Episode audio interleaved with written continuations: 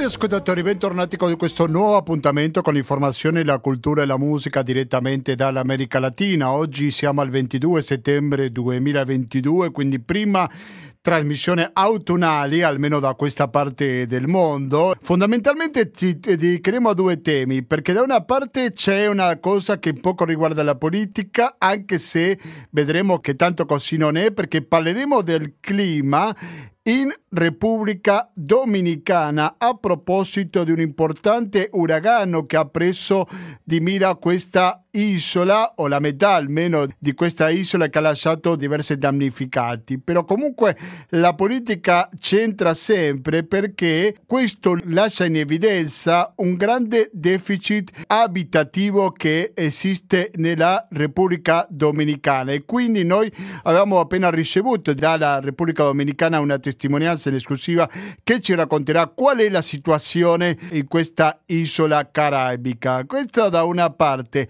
mentre che dopo ci trasferiremo in Colombia per parlare su diversi argomenti.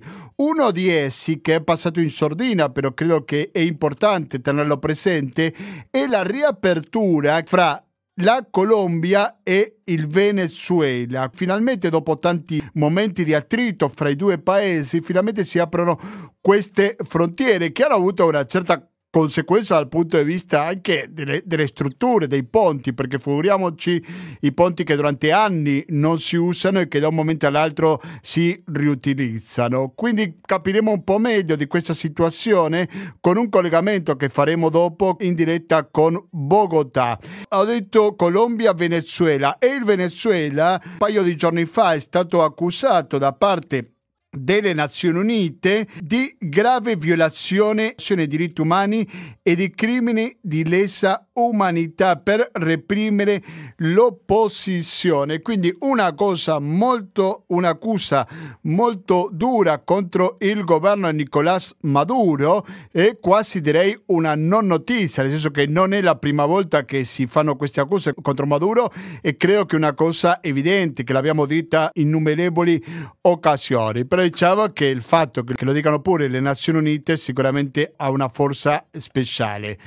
Ho detto Nazioni Unite e comunque qualche accenno sui discorsi che si sono viste nelle Nazioni Unite in questi ultimi giorni, pure dei paesi latinoamericani diremo. Come vedrete è una puntata molto ricca di argomenti, anche di ospiti, per questo vi invitiamo a seguirla. Siamo arrivati alla puntata 841 di Latinoamericano, latinoamericando-gmail.com, ripeto, latinoamericando-gmail.com e la mail cercano gli ascoltatori per sfogarsi, per parlare contro il conduttore, contro il sottoscritto, va bene, eh, se è costruttivo lo accettiamo, se volete fare delle critiche che ci aiutino a migliorare, ma anche per proporre musica, per proporre diversi argomenti naturalmente che riguardino questa regione così dimenticata dai mezzi di informazione in generale, da quelli italiani in particolare come lo è l'America Latina. Noi nel nostro piccolo proviamo dal dicembre 2005 a coprire, seppur in minima parte,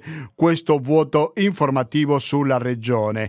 Che ci siamo e proveremo ad andare avanti perché c'è il vostro contributo al conto corrente postale 120 82 301, il RID bancario, il pago elettronico, il contributo con l'associazione Amici Radio Cooperativa sono i metodi alternativi per aiutarci alla sopravvivenza. Andiamo in diretta ogni giovedì dalle 19.10 e in replica il lunedì dalle 16.25. Musicalmente oggi ci dedichiamo un po' alla bachata. Non è un caso che il musico che abbiamo scelto, mi sto riferendo a Romeo Santos, Santos, lui è nato a New York, però ha genitori, uno della Repubblica Dominicana, noi sentiremo una voce dalla Repubblica Dominicana, a lui, a Romeo Santos, lo si conosce anche come il re della bachata, un numero un po' significativo, un po' altisonante, però io ve lo faccio ascoltare, sarete voi a decidere quanto bravo è.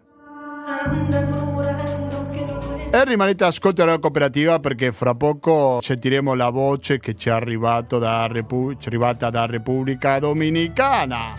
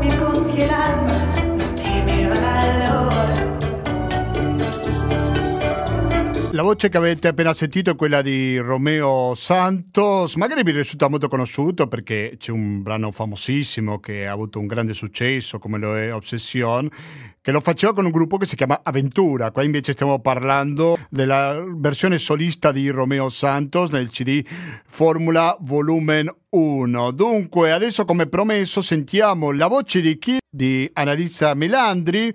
Annalisa Melandri è un'attivista per la difesa dei diritti umani e le abbiamo chiesto innanzitutto qual è la situazione dopo questi uragani che sicuramente tante conseguenze ha lasciato e così Annalisa Melandri ci rispondeva.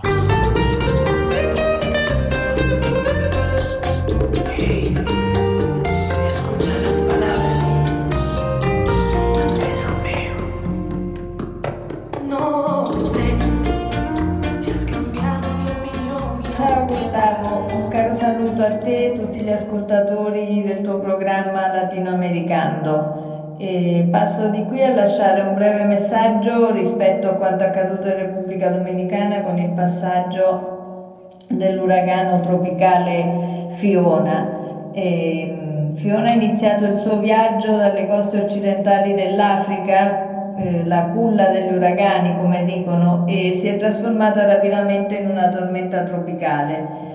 E tuttavia già prima di arrivare eh, su Porto Rico eh, gli esperti avevano predetto eh, che aveva tutte le caratteristiche per poter diventare un uragano di categoria 1 o superiore. Ma la sua traiettoria eh, molto erratica ehm, non ha permesso, diciamo, eh, fin dall'inizio di poter prevedere dove, dove, passasse. Era certo che passasse sopra, sopra mh, Porto Rico, però si pensava che potesse poi eh, passare nel, nello stretto di mare chiamato Canale della Mona tra eh, Repubblica Dominicana e Porto Rico. Invece all'ultimo momento si è spostata e quindi dopo che ha lasciato Porto Rico è entrata in territorio dominicano eh, nella, dalla zona est del paese dove, dove, io mi trovo. Io vivo alla Romana che è una delle province più orientali e l'occhio dell'uragano è entrato dalla provincia dell'Alta Grazia, sarebbe il polo turistico della Repubblica Dominicana dove ci sono per dire Bavaro e Punta Cana che forse eh, gli ascoltatori eh, conoscono un po' di più.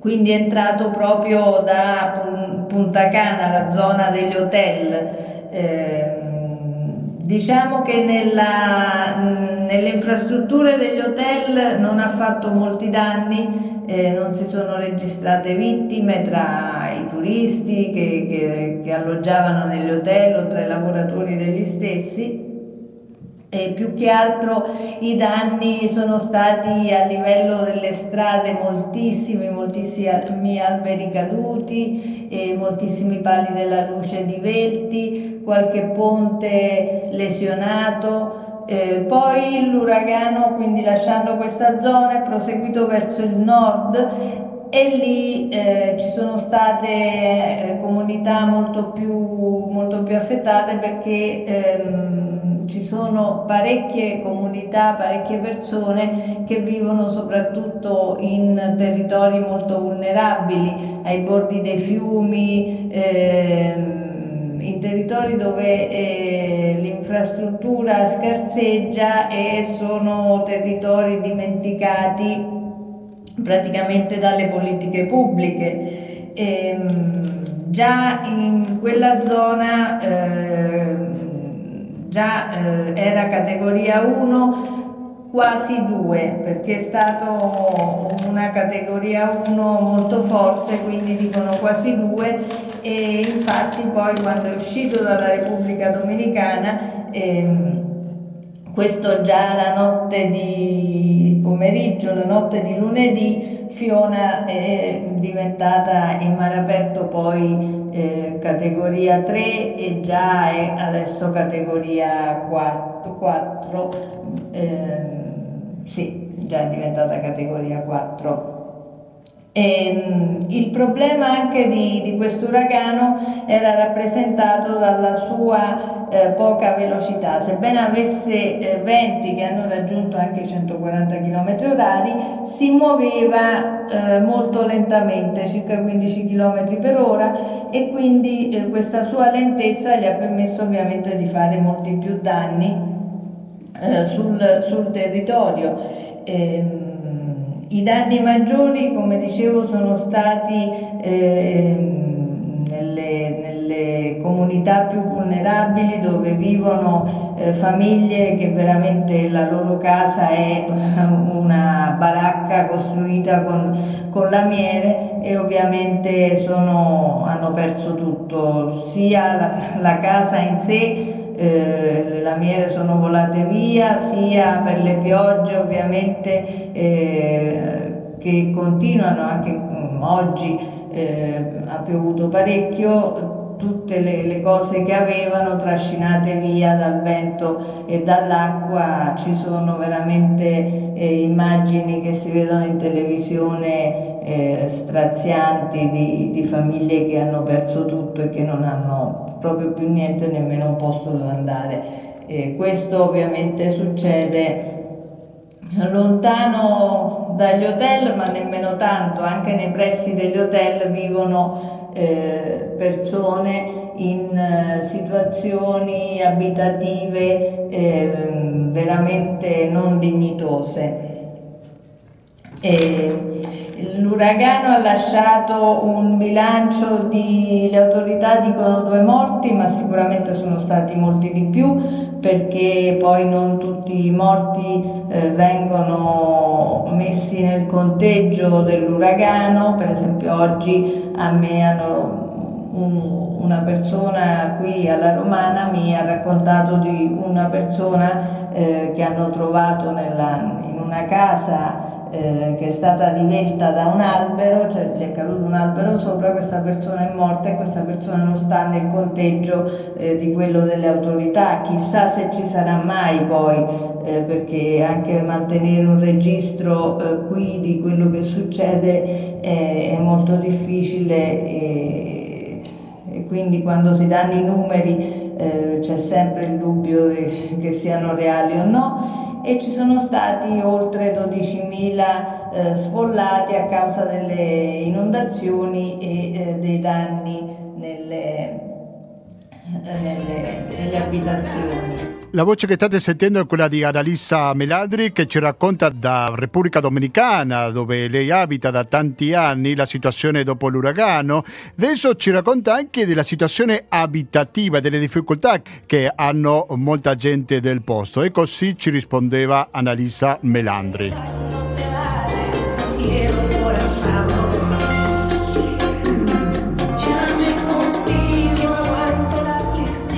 Problema qui in Repubblica Dominicana per cui anche non solo gli uragani ma anche una semplice eh, come la chiamano tormenta tropicale che porta moltissima acqua eh, viene, è dovuto al deficit abitativo eh, che c'è in questo paese eh, che è quasi di 2 milioni di, eh, di abitazioni. Il 71% della popolazione della Repubblica Dominicana eh, soffre di alcun tipo di, eh, di, deficit abitativo, sia perché non hanno la casa sia perché quella che hanno non è, non, non è idonea, sia perché è in condizioni eh, pietose, si parla del 71% della popolazione che è un numero altissimo. Secondo una inchiesta recente il 10% delle abitazioni in Repubblica Dominicana non sono, non sono di tipo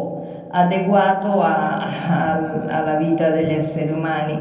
Quindi sono, sono dati eh, molto tristi, molto preoccupanti che purtroppo si ripetono di anno in anno nonostante le promesse elettorali del, del Presidente di turno, eh, ma questo deficit eh, abitativo invece di diminuire cresce sempre di più e, e quindi ci troviamo di fronte ogni volta, eh, ogni anno, quando inizia la stagione ciclonica che va da eh, primo giugno fino al 30 ottobre, mi sembra, a tirare le somme tragiche di, di persone senza casa, di case distrutte, eh, di famiglie intere che non sanno dove andare, di bambini che non sanno più cosa fare, eh, non solo in, nei casi eh, in cui c'è un, un, uragano come è stato quest'anno, ma tutti gli anni se si si apre la cronaca o si leggono i giornali eh, per il passaggio anche di una semplice, semplice tra virgolette, tormenta tropicale che porta a tantissime piogge, eh, due giorni di pioggia e qui ci sono eh, veramente migliaia di persone che perdono casa e perdono tutto.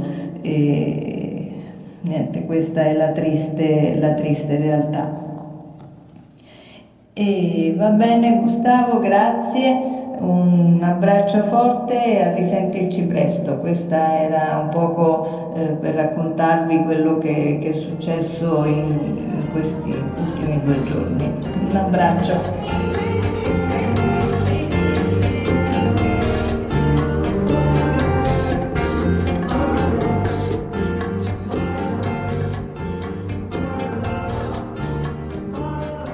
Quella che abbiamo appena ascoltato è quella, la voce di eh, Annalisa Melandri, che è un'attivista difensi- eh, difensore dei diritti umani che da tanti anni abita a Puerto Rico, paese dal quale ci ha fatto arrivare questa testimonianza. Mi sembra molto, eh, molto valida per gli ascoltatori, anche perché è una informazione che non so quanto facile sia eh, di trovare eh, altrove. Come lo è anche, anche l'informazione di cui parleremo, vorrei parlare anche adesso, perché oggi siamo in una giornata, eh, siamo in un periodo un po' particolare nel rapporto fra il Venezuela e la Colombia, perché stiamo parlando della riapertura nella frontiera, la frontiera fra entrambi i paesi. E, e dico, per sapere più di questo, eh, cosa meglio che fare un collegamento in diretta con Bogotà dove si trova, dove si trova Giacomo Finzi. Giacomo Finzi, buonasera e bentornato al latinoamericano. Giacomo Finzi, mi senti? Eh, beh, Giacomo Finzi, se mi stai sentendo, riprovo a chiamarti in un altro modo. Vediamo. Eh, rimanete all'ascolto di Radio Cooperativa. Adesso eh, riproviamo con, con, con Ah. Eh, riproviamo a collegarci con... Mm, sì, con, eh, con, con Bogotà. Vediamo se abbiamo più... più fortuna. Giacomo Finzi, mi senti adesso? Sì, io ti sento perfetto. Ok, sei in diretta, eh, te lo dico subito, ok? Ok. Ok, grazie mille per la tua disponibilità. Giacomo Fissi è professore di scienze politiche all'Università Nazionale di Colombia. Ti trovi a Bogotà, giusto, la capitale, corretto? E adesso in realtà vabbè, sono a Cali per seminario, ma sì, vivo a Bogotà. La tua residenza, mettiamola così. Giacomo Finzi, prima di tutto vorrei chiederti di questo importante incontro. Petro voleva farsi presente lì alla frontiera, c'era ancora Maduro che doveva rispondere per questo evento che probabilmente è storico, almeno per quanto riguarda gli ultimi periodi, in questo rapporto non sempre facile fra la Colombia e il Venezuela. Ma cosa succede in questa frontiera, Giacomo? Allora, innanzitutto sì, sono d'accordo che sia il prossimo lunedì sarà un giorno storico per i due paesi, che l'apertura della frontiera rappresenta una chiusura di un termine di conflitto e di eh, inimicizia che da troppi anni ormai andava avanti in due paesi, due paesi che hanno avuto eh, regimi politici molto diversi negli ultimi anni, possiamo parlare già dai, dai tempi di Chavez, quindi giusto parlare degli ultimi vent'anni, il governo di Chavez in Venezuela si è alternato con un governo di estrema destra in Colombia, di Alvaro Uribe, e dopo diciamo, la, la fine del governo di Chavez, diciamo, la morte eh, di Chavez, eh, il suo successore Maduro ha avuto a che fare con una situazione non solo economica, ma anche una, crisi, una grave crisi migratoria molto forte proprio nei confronti di migranti venezuelani che andavano in Colombia, durante un governo di estrema destra di eh, Ivan Duque che da poco tempo ha eh, terminato il proprio mandato, che ha senza dubbio eh, strumentalizzato questa migrazione, da una parte stigmatizzando eh, il, governo, il governo venezuelano, quindi eh, tacciandolo di, etichettandolo di dittatura, di regime, eh, insomma auto, autoritario, e dall'altra parte accogliendo, tra virgolette, lo metto tra, tra virgolette, accogliendo perché poi in realtà la popolazione venezuelana purtroppo eh, in Colombia ha avuto eh, un trattamento molto duro da parte anche della società civile colombiana e eh, sono arrivati milioni di, di venezuelani, le cifre alternano tra i 4 e i 5 milioni di venezuelani presenti sul territorio colombiano. Oltretutto, vabbè, eh, la Colombia naturalmente anche per la, la, frontiera geografica di migliaia di chilometri con il Venezuela ha anche un passaggio di transito eh, per altre destinazioni della migrazione, quali eh, per esempio l'Ecuador, cioè alcuni, eh, buona parte della popolazione vuole andare verso paesi del cono sud, soprattutto Argentina e Cile, dove le condizioni economiche sicuramente eh, erano migliori e chiaramente eh, era una migrazione in certi casi che erano veramente migliaia di migranti che andavano camminando, quindi a piedi, fino al Cile o all'Argentina. Ricordiamo Giacomo che il Venezuela ha subito una grandissima sì. ola migratoria e per ovvi motivi la Colombia è stato il principale paese, colui che ha ricevuto più immigrati venezuelani. Quindi come si inserisce questa riapertura della frontiera in questa situazione? Senza dubbio eh, negli ultimi anni c'è stato anche processo di ritorno. Buona parte dei migranti, soprattutto anche durante la pandemia, è tornata in Venezuela perché vedendo che comunque eh, lo stato sociale in Colombia è sicuramente inferiore che in Venezuela, quindi nei primi mesi di pandemia eh, veramente c'è stato un ritorno di massa eh, abbastanza importante perché sebbene in Venezuela ci sia una povertà importante, almeno la canasta familiare basica in Venezuela era coperta Colombia, è uno stato assolutamente neoliberista, la pandemia ha colpito buona parte delle famiglie. E quindi siamo in un, pa- in un momento anche di flusso di, di immigrazione che già è più debole, sicuramente non ci sono più queste ondate migratorie molto forti, l'economia venezuelana da qualche mese dà segnali di ripresa, chiaramente eh, l'economia dipende in buona parte dalla vendita di idrocarburi, soprattutto il petrolio e anche ultimamente lo sfruttamento dell'oro, soprattutto nell'arco dell'Orinoco, quindi un'economia che finalmente si sta riprendendo eh, nonostante appunto le sanzioni economiche. E ricordo che vabbè, qualche mese fa ne avevamo parlato, Gustavo, era eh, appunto il ristabilimento, il riavvicinamento diplomatico tra gli Stati Uniti e il Venezuela, che eh, ironia della sorte, avviene proprio nel momento in cui scoppia la guerra in Ucraina, quindi anche eh, per motivi geopolitici, e Venezuela da un momento all'altro smette di essere eh, l'impero del male, come un regime del male, un dittatore, come spesso eh, gli Stati Uniti demonizzano i propri avversari politici, e eh, entra come partner associato. Quindi in questo, in questo settore, in questo ambito appunto si inserisce anche la riapertura dei rapporti con la Colombia. Segnaliamo anche che la Colombia chiaramente da un mese ha avuto anche un cambio di governo storico, quindi con le elezioni e soprattutto con l'insediamento di Gustavo Petro, per la prima volta è andata a sinistra e chiaramente il Venezuela è, diventa ora non più un nemico ma un partner, può anche essere commerciale perché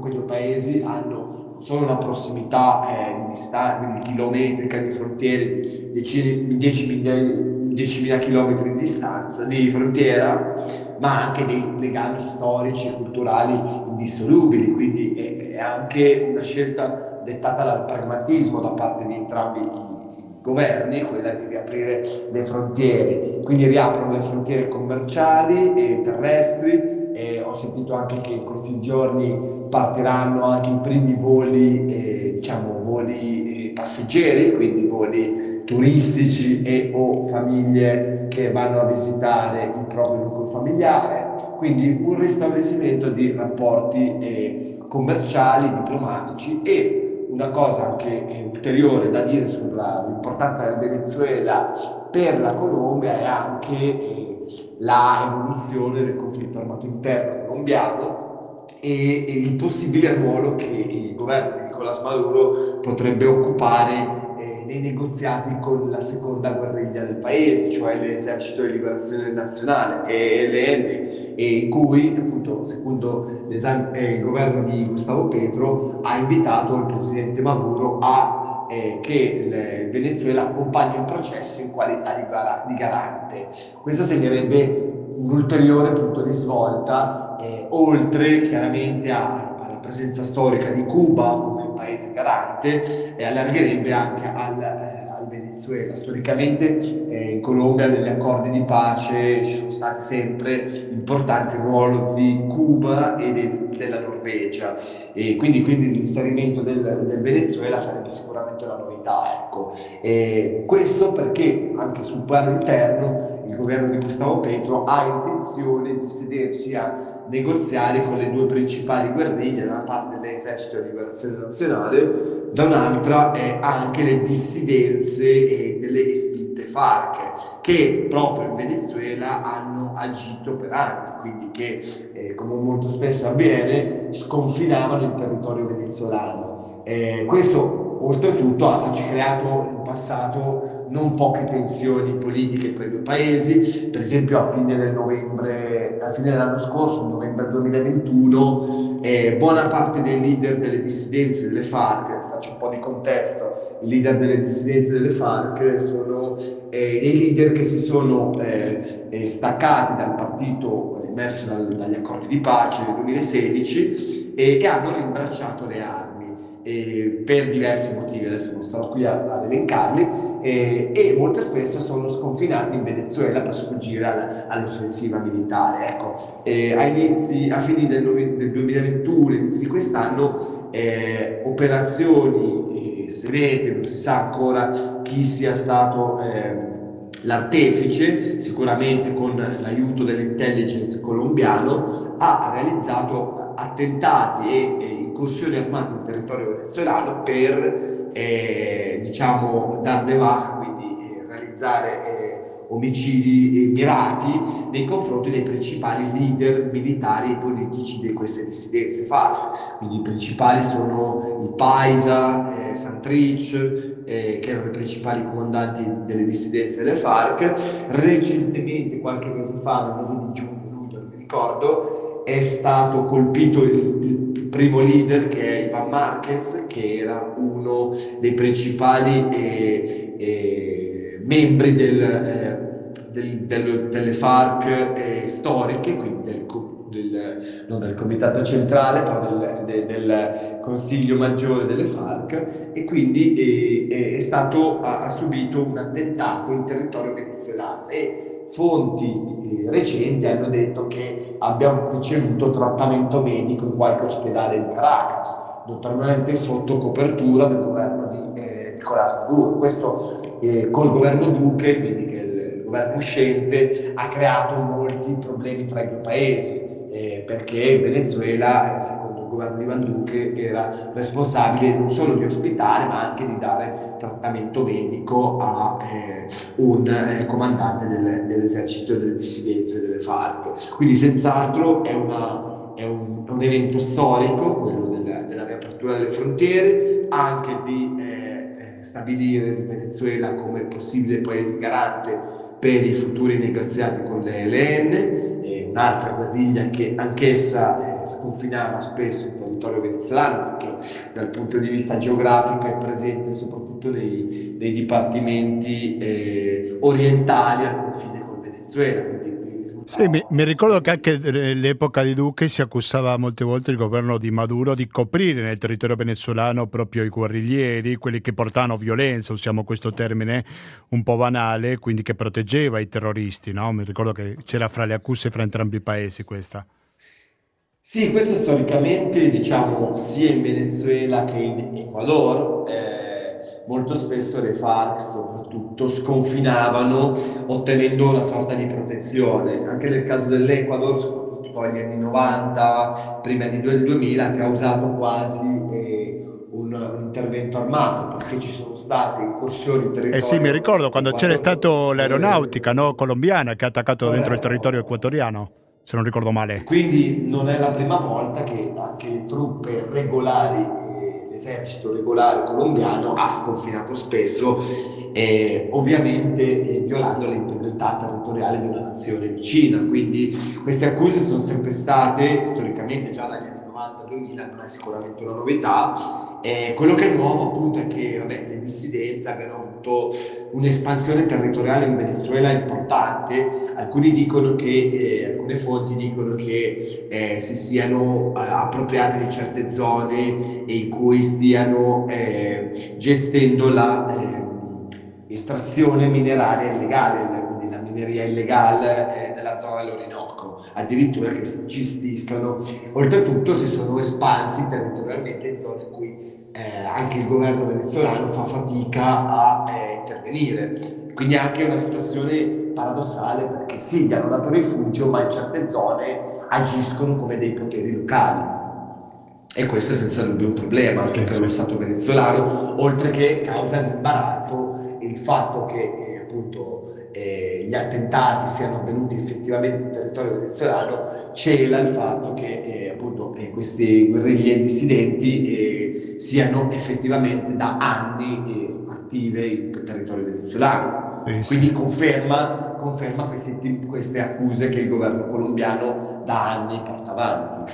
Sì, sì, va ricordato che come in passato la situazione era completamente diversa e quando il Venezuela era tanto ricca per le sue risorse petrolifere si emigrava in senso inverso, no? erano i colombiani che arrivavano in massa verso, la, verso il Venezuela. Sì, c'è anche da, da sottolineare che beh, il Venezuela prima era un paese ricco, eh, non solo nei primi anni di Chavez, ma storicamente negli anni 40, 50, quando ci fu la, il boom petrolifero, c'erano due tipi di migrazioni colombiani, da una parte migrazioni economiche, quindi persone che andavano a lavorare in territorio venezuelano, d'altra parte c'erano anche, credo la maggior parte, sono desplazados, quindi sfollati interni, no, non sfollati interni, sfollati semplicemente del conflitto armato interno colombiano, quindi milioni di eh, colombiani che fuggirono. Eh, il boom più alto è stato sicuramente negli anni 90-2000. Eh, il Venezuela all'epoca era paese con maggiori colombiani dopo gli Stati Uniti, pensate. Eh, adesso chiaramente alcuni sono tornati, infatti se torniamo alle cifre della migrazione bisogna anche vedere che quelle che il governo colombiano eh, sottolinea come migrazione venezuelana in realtà sono colombiani di ritorno, quindi di generazione, seconda e terza generazione di colombiani che si erano stabiliti in passato in Venezuela e che quindi sono durante la crisi economica sono ritornate in Colombia per la presenza di familiari. Quindi eh, chiaramente si è invertito il flusso. Certamente. Siete all'ascolto di Latinoamericano, dall'altra parte la Nina ci risponde in diretta a Giacomo Fensi, professore di scienze politiche. Giacomo, vorrei chiederti su un altro tema sicuramente molto polemico che ha portato una dichiarazione da parte delle Nazioni Unite secondo il quale il Venezuela viola i diritti umani, che ha torturato gli oppositori, quanto credibili sono queste denunce ai diritti umani? Quali sono le ripercussioni in Colombia? Se si è parlato qualcosa al riguardo?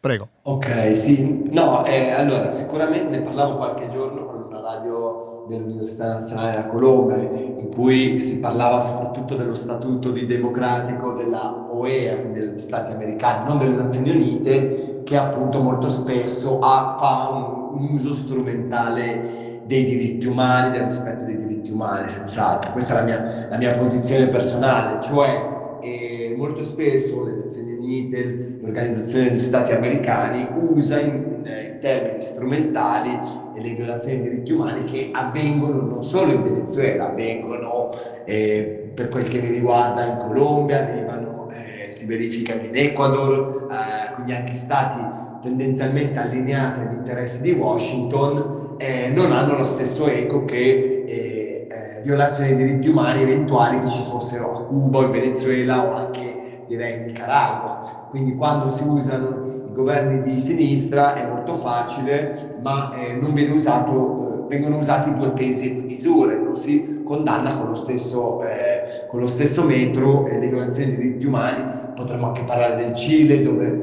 molto spesso si violano diritti, diritti umani, non solo nei confronti del popolo Mapuche o anche degli studenti che manifestano in strada, quindi insomma è un uso strumentale arbitrario, sicuramente dettato dalle relazioni di potere presenti all'interno dell'Assemblea delle Nazioni Unite, che chiaramente non è un ente, eh, e neanche il Consiglio di sicurezza delle Nazioni Unite, non è un ente neutrale sicuramente.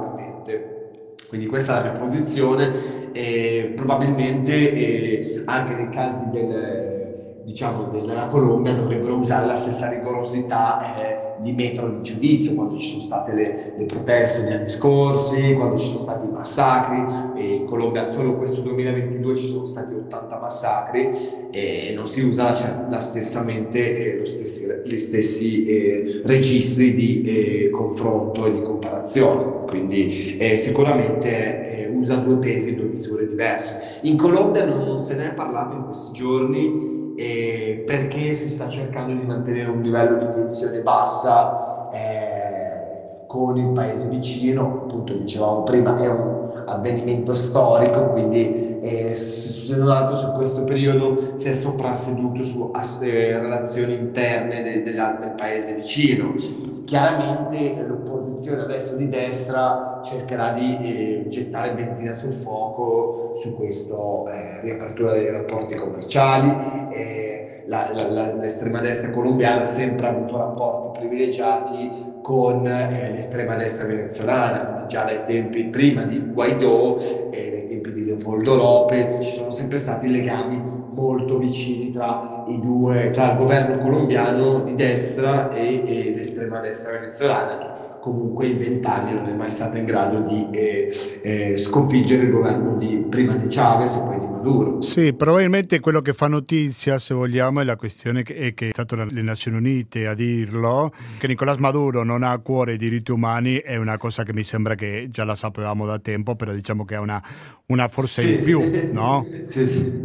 Eh sì. sì, sì, sì, però ripeto, dal mio punto di vista è chiaramente un intervento strumentale perché comunque se non altro in termini latinoamericani non si è usato lo stesso eh, metodo di giudizio nei confronti di Bolsonaro in Brasile o eh, nei sì, poi...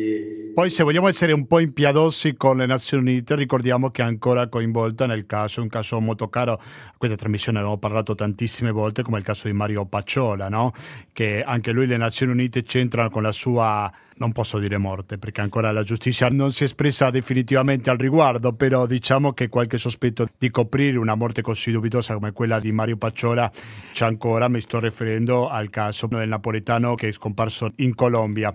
Giacomo Finzi, io vorrei chiederti anche, non so se hai avuto opportunità di, di seguire qualche discorso per quanto riguardano le Nazioni Unite, dei presidenti latinoamericani, credo che qualcuno sia riuscito a ascoltare, giusto Giacomo? Allora, io sono... Scusami se ti interrompo, prima di darti la parola, volevo fare qualche piccolo riferimento al discorso di Petro, no? del presidente del paese dove ti trovi, perché ha detto una frase abbastanza forte, vengo di un paese di bellezza insanguinata. Mi sembra che una frase abbastanza forte, no?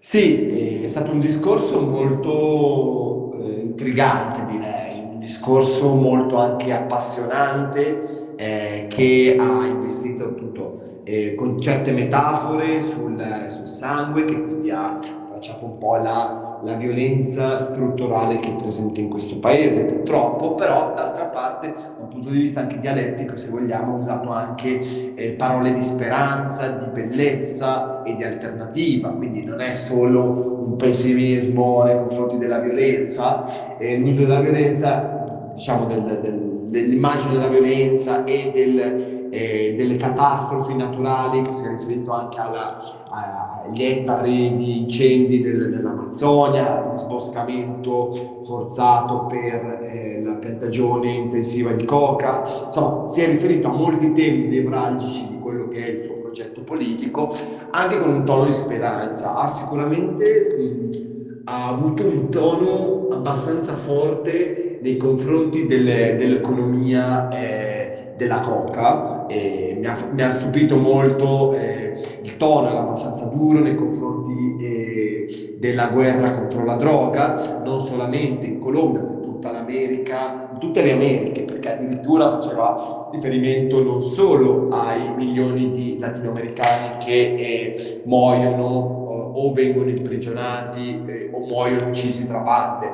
Addirittura ha fatto riferimento anche alle vittime eh, della del, eh, di sovradose, quindi di so, eh, overdose in, eh, negli Stati Uniti, oltre alla popolazione afroamericana che molto spesso è vittima anche del, eh, diciamo, dell'economia di, de, dello spazio. Quindi eh, sicuramente ha fatto un discorso molto interessante da quel punto di vista, quindi nel condannare eh, anche il fallimento delle politiche ormai da 30-40 anni che gli Stati Uniti eh, impongono in tutta la regione e direi anche nel mondo eh, contro, per contrastare le droghe. Quindi ha fatto riferimento anche all'uso del glifosato eh, sulle eh, aspersioni aeree con aerei eh, carichi di glifosati che hanno avvelenato la, la, la, eh, le coltivazioni non solo di coca ma anche di alimentari de, di buona parte della popolazione colombiana, boliviana e peruviana. E quindi ha condannato questo, ha condannato anche l'economia eh,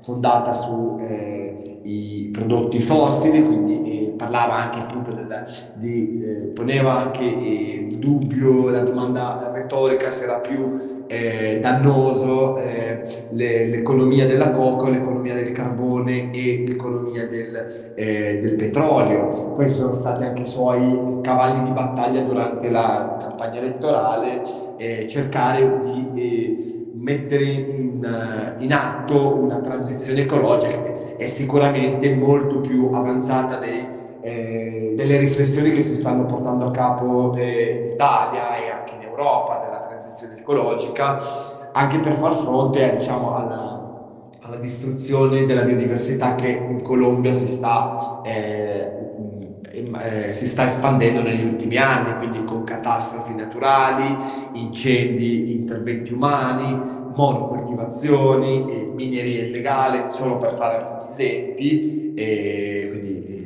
questi sono alcuni degli esempi, poi potremmo anche ragionare sull'economia della coca, che anche quello ha un impatto sicuramente ambientale, oltre che di salute. Quindi tutto, tutto sommato il discorso è stato chiaro e duro, eh, ma è anche stato un du- discorso anticapitalista. Quello, eh, devo dire, è stato abbastanza sorprendente perché ha condannato anche un po' mi ricordava anche le parole a volte di Pepe Mujica del, dell'Uruguay e della uh-huh. critica alla società del, del, consumo, quindi non solo alla, all'economia della, della, ricchezza, quindi alla condanna della, della, della, mente umana che tende a voler accumulare sempre di più, ma anche eh, il modello di consumo che sicuramente non è effettivamente sostenibile in buona parte dei casi. Quindi è stato un discorso senz'altro molto duro, eh, ma anche molto efficace. In Colombia ha avuto molto eco e, e l'opposizione chiaramente l'ha... Certamente. Eh,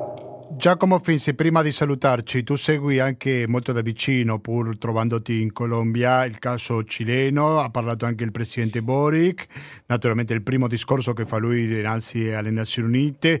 Non so se ha avuto opportunità di seguire altri discorsi di presidenti latinoamericani.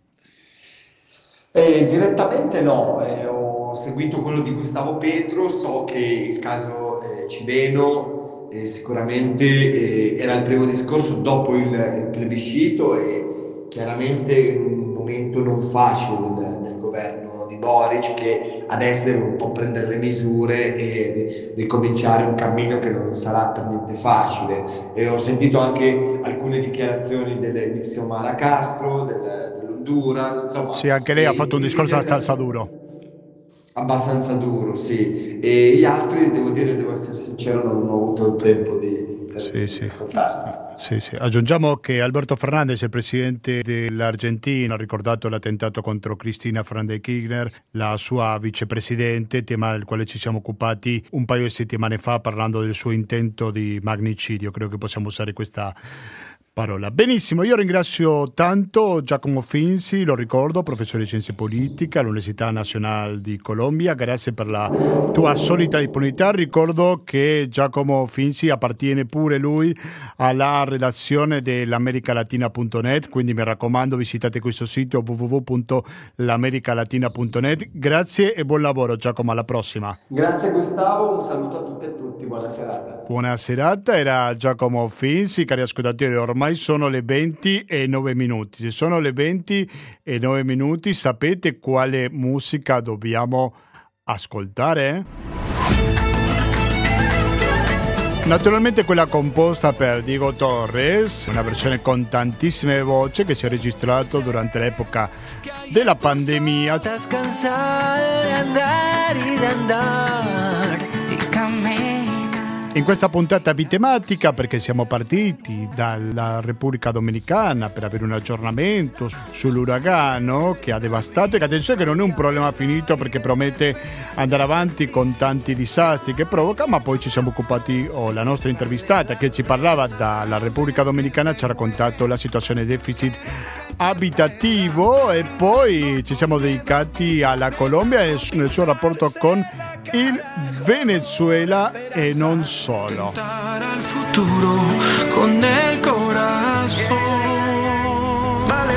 Abbiamo sentito intervistati, abbiamo sentito buona musica, almeno me lo auguro, ma in nessun momento abbiamo sentito pubblicità perché abbiamo un antidoto contro la pubblicità che si chiama 120 82 301 che è il conto corrente postale che si chiama RID bancario che si chiama pago elettronico che si chiama contributo con l'associazione Amici di Radio Cooperativa. Veramente avete l'imbarazzo della scelta per contribuire con Radio Cooperativa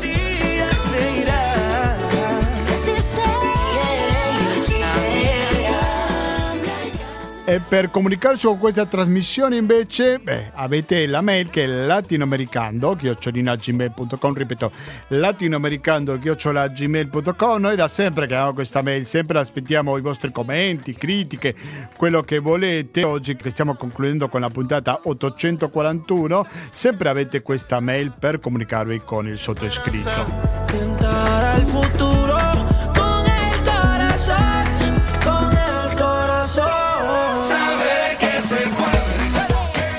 Ho detto che conclude questa edizione latinoamericano, ma naturalmente che il palinsesto di Radio Cooperativa va avanti perché fra poco avremo una pausa musicale dalle 21.30 fino alla mezzanotte. Sarà il momento di ascoltare intrattenimento, quindi voi continuate all'ascolto di Radio Cooperativa sul 92.7 per il Veneto in Genè o il www.radiocooperativa.org per ascoltarci in streaming con ottima qualità audio, ma da dove potete recuperare il podcast di tante trasmissioni trasmissione tra il quale latinoamericano potete avere il palinsesto aggiornato sempre lo ripeto sul www.radiocooperativa.org quindi mi raccomando visitatelo.